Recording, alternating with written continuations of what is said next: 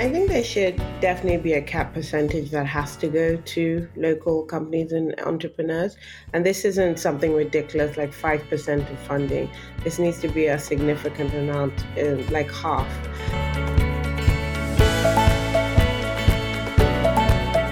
Hello, and welcome back, everyone, to the Power for All podcast, a forum for leaders working to end energy poverty. I'm your host, William Brent.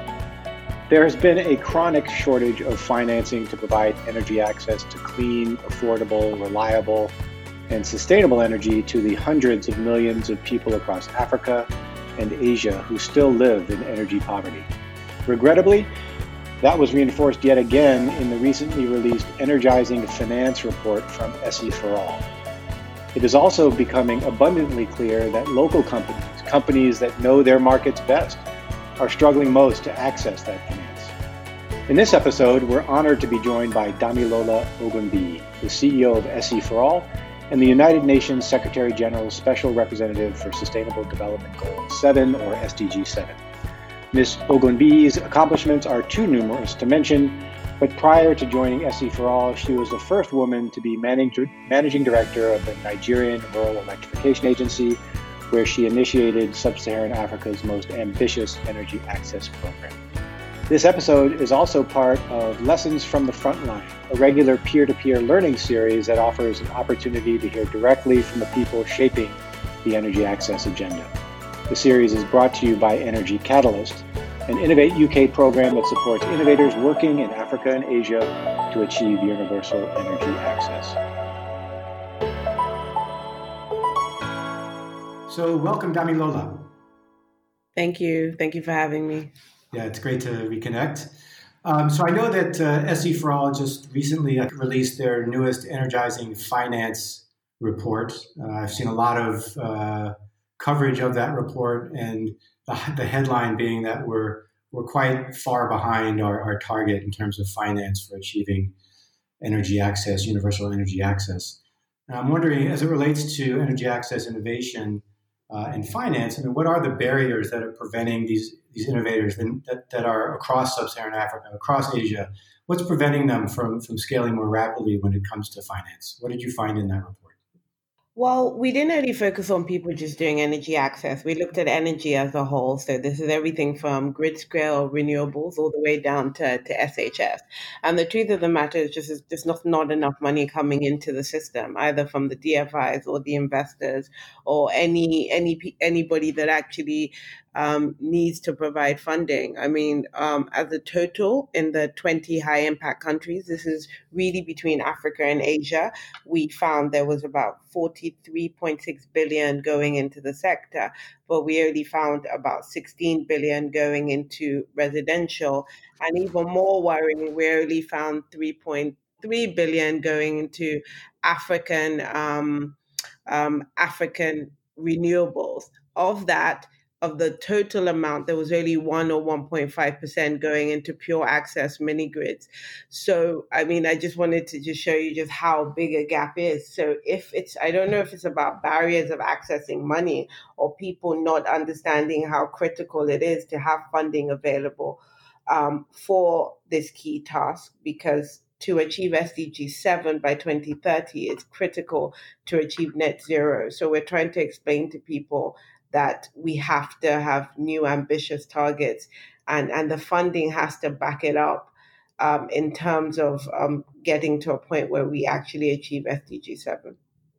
And did you come up with any specific solutions to to achieving that that or, or bridging that gap? I mean, one key factor is that people first should recognize how big the challenge is. Um, I have to recognize, you know, I, I've spoken many times in terms of local companies and local entrepreneurs as well, playing a key role in bridging that gap and having instruments that could be directed to them. And these are not companies that, you know, have raised their Series A, Series B, but they're doing critical work, especially in, in, in post COVID. So there needs to be funds directed to them. But overall, in terms of subsidy mechanisms or in terms of even commercial funding coming in, it just has to be increased. The other key part that is important is um, local currency as well. Um, we know all the issues that happen with local currency risk, so we need to develop instruments um, to also make sure local currency is available and hedge on that foreign exchange risk. I wanted to dig a little bit deeper into the issue of local entrepreneurs. A recent statistic from Gogla that showed that about 75% of investment in 2020 into the solar home system uh, segment of the market was concentrated in, in three international companies. And that's just a staggering number when you think about all of the, the local last mile, whether it's solar home system companies or mini grid companies that are, are trying to get off the ground in, across Africa and Asia. Uh, if, if 75%, three quarters of the, of the money is going to, to three companies, it means that a lot of local entrepreneurs are being left out. So, um, and, and we also know that it's those companies that probably know the market conditions best. Uh, they're able to foster local capacity and job creation. So, you know, within the energy access innovation uh, space, as it relates to finance, I mean, what do we need to do to ensure that this revolution in, in energy is, is supporting those local uh, African and Asian entrepreneurs? I think there should definitely be a cap percentage that has to go to local companies and entrepreneurs. And this isn't something ridiculous like 5% of funding.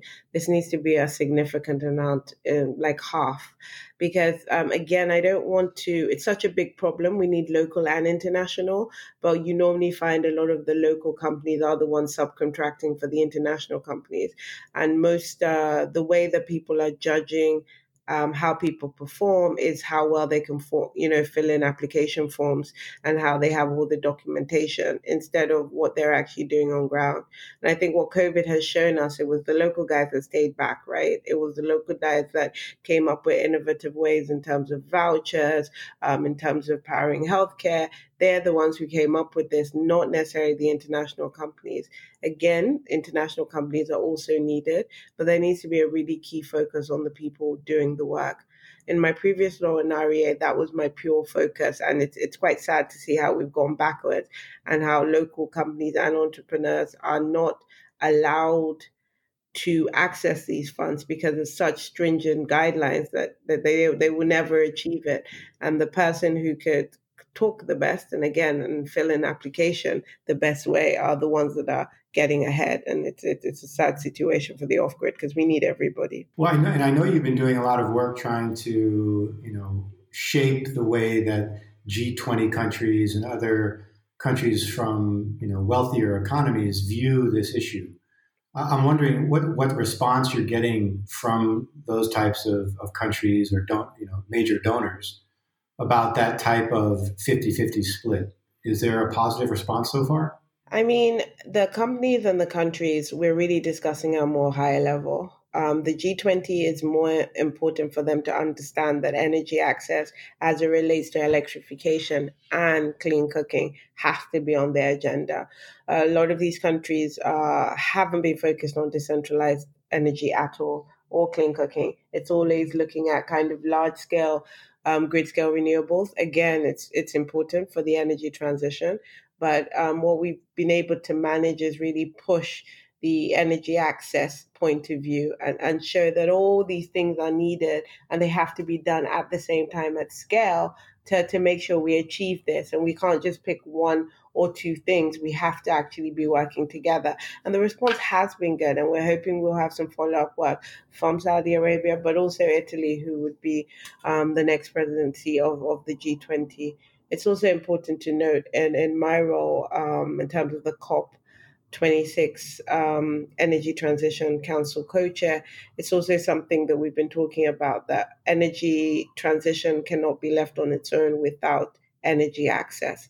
And you have to show people how they can actually achieve access in a low carbon way as part of their energy transition plans instead of having that as two separate things. Yeah, and I think, you know, besides COP26, which I know you're heavily involved in, there's also the high level dialogue on energy that the UN's having next year for the first time, I believe, in 40 years, which is, you know, I'm sure obviously a big focus for you as well. But, you know, so coming, but coming out of COVID, we know that there are uh, a million problems uh, that people are trying to solve for. They're limited resources. Uh, and I know that you and SE for All have thought a lot about how to recover better coming out of COVID. Uh, while, and I'm sure that includes a focus on accelerating energy innovation in Africa to end energy poverty. But with so many competing priorities post COVID. How do how do we not get lost? When I say we, I mean the energy access community. How do we not get lost in the the needs that are so huge for on so many issues? I mean, it, it's it's very simple. Energy access really does save lives, and what COVID has shown us is that there has to be a greater focus on energy access, and it's not just again, it's not just the solar lantern market. It's more in terms of how do you get energy for economic growth, which is what I've always stand up stood for, and SE for All has. So providing power, clean energy to healthcare centers is critical for the for the economy now. Um, we we see the figures don't lie. You know, you can create three point five more jobs than you can from your fossil equivalent you can get 0.93 cent GDP to a dollar if you invest in clean energy. So I think it ticks all the boxes for government um, healthier people, healthier economy. Um, and that's what we should focus on. And, and countries, you know, sometimes climate isn't number one, but you could do climate by default by making sure that they understand and these needs are actually taken care of in your clean energy transition, of which the data the data plays a, a critical role. But I'm really, really encouraged. Most of the governments I've been talking to since we since we um, started producing the Recover Better with Sustainable Energy guides, especially for Africa, Caribbean, and we've done one for um, Southeast Asia now. People do want to do the right thing, but they it all goes back to the funding. It's it's it's it's one thing to make decorations, but it's another thing for countries and development agencies to realize that this actually has to be funded, and that's why um, the high level dialogue that at the UN General Assembly level, first time in my lifetime, forty years will be in September, and this is the time we need to we need to speak about speed and scale for everybody, and we cannot take away the economic development conversation, especially in developing countries. It has to be both. It cannot we can't keep going on the minimum level of access anymore. That that is not fair, and that doesn't give, you know, a lot of these com- countries the impact they actually really need. Absolutely. Uh, you mentioned economic growth and economic impact. I mean, social welfare through healthcare and uh, education are also, you know, part and parcel of, of the discussion. Uh, I, and I know that SE for All is done, doing a lot of work around cooling, uh, around healthcare. And I'm wondering if, if you can't give our listeners a few examples of, you know, for you personally as well as for your organization, what are some inspirational innovations happening around energy access that, that you know, get you excited and, and get you even more uh, motivated to, to unlock the financing that we're still missing? Um, well, I, I mean, in terms of financing, I do think there needs to be big organizations making huge commitments. But for SE4, we have a This Is Cool campaign. Please check it out. It's on our website and it just explains what different countries are doing, how we can um, manage um, our energy needs through energy efficiency, and the different better types of cooling that we, we, we can implement. So that's really good. The other work we're doing is um, on, on powering healthcare and looking at what are the needs um, of the standard healthcare um, facilities in Africa um, and how do they differ and what do they do compared to maternity stations and not maternity. Um, working with the Nigerian government on the 100 primary healthcare um, facilities they're about to power, and then also working with Sierra Leone as well.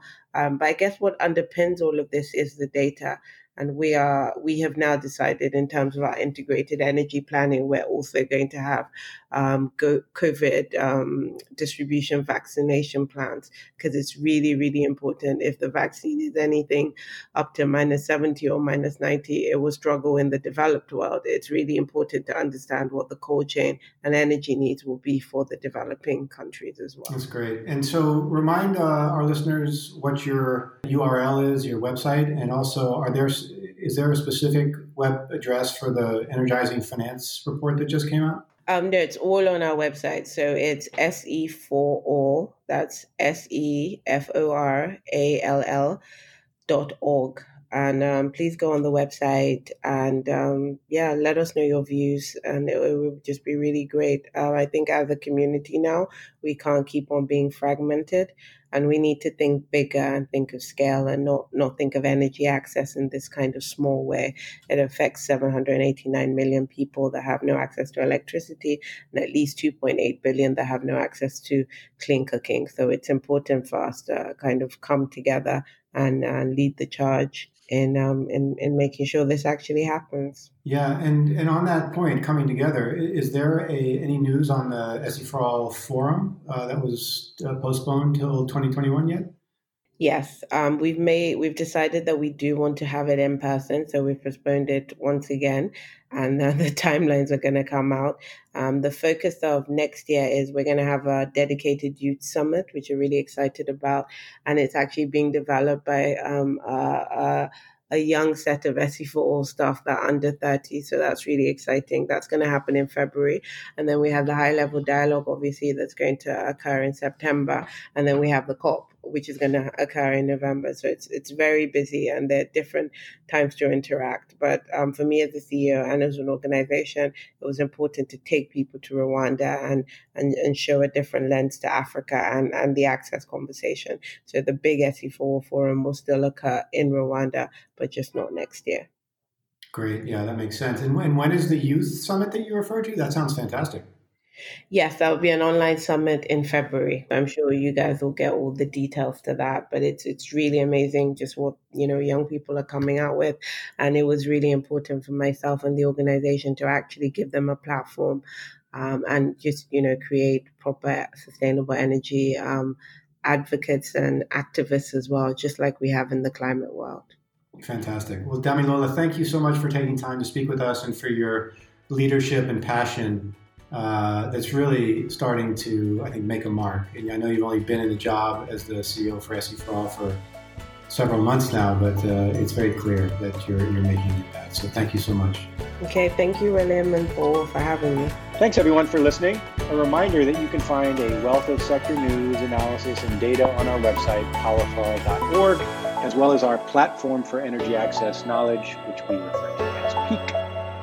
You can also sign up for our monthly newsletter and other updates. And if you feel like making a tax deductible contribution to Power for All, you can do so from our homepage. Speak with you soon on the next episode of